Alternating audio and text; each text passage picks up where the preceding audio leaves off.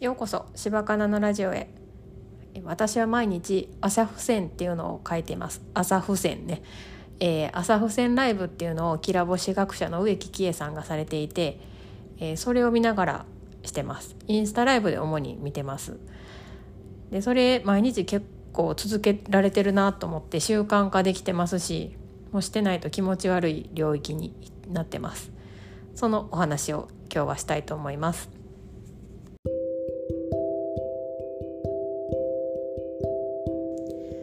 私は手帳って言ったらまあ日記程度書くぐらいしかしてませんでした。これまで。で自分軸手帳を買ってからあの足し算ワークとかやりたいことね。100個リスト。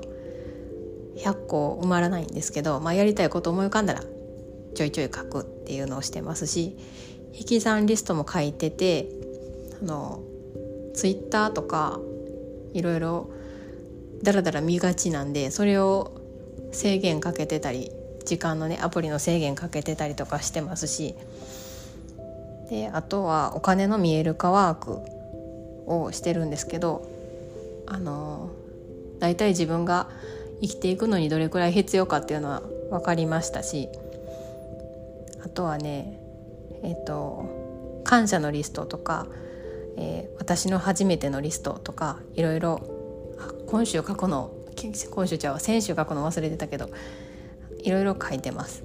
その中であの朝付箋ライブっていうのが私の毎日の楽しみでえっ、ー、と Voicyでワーママハルさんのあのお話を聞いてる時にきらぼし学者の植木喜恵さんの話をされててそれであの知ったんですけど付箋ライブ見てる時にあの付箋にその一日の天気を書いてしかもその絵がめっちゃ可愛いんですよね。書いてで予定とやらなければいけないこととハッピーブースター書くんですけどそのハッピーブースターがねなかなかこう見つからない一日の中で。付箋ライブがもう私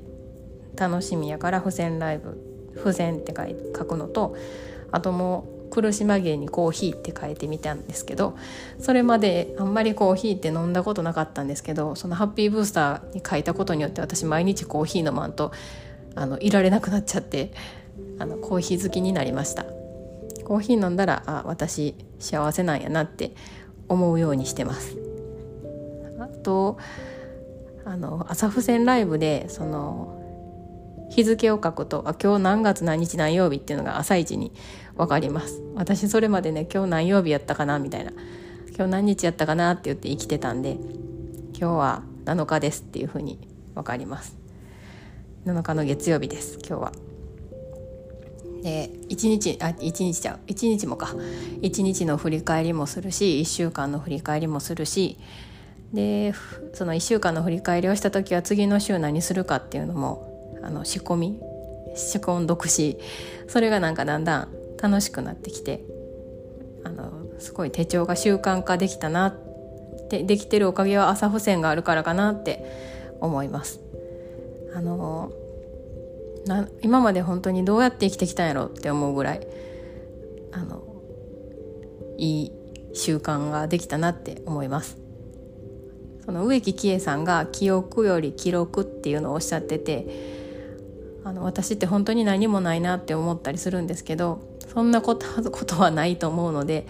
この、まあ、去年の11月からコツコツ書いて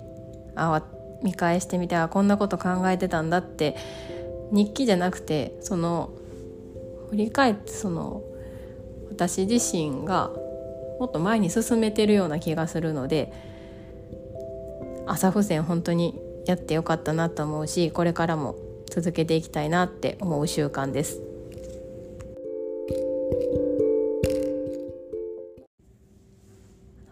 ワーママハルさんのボイシーを聞いてランニングも習慣化したいなと思ってて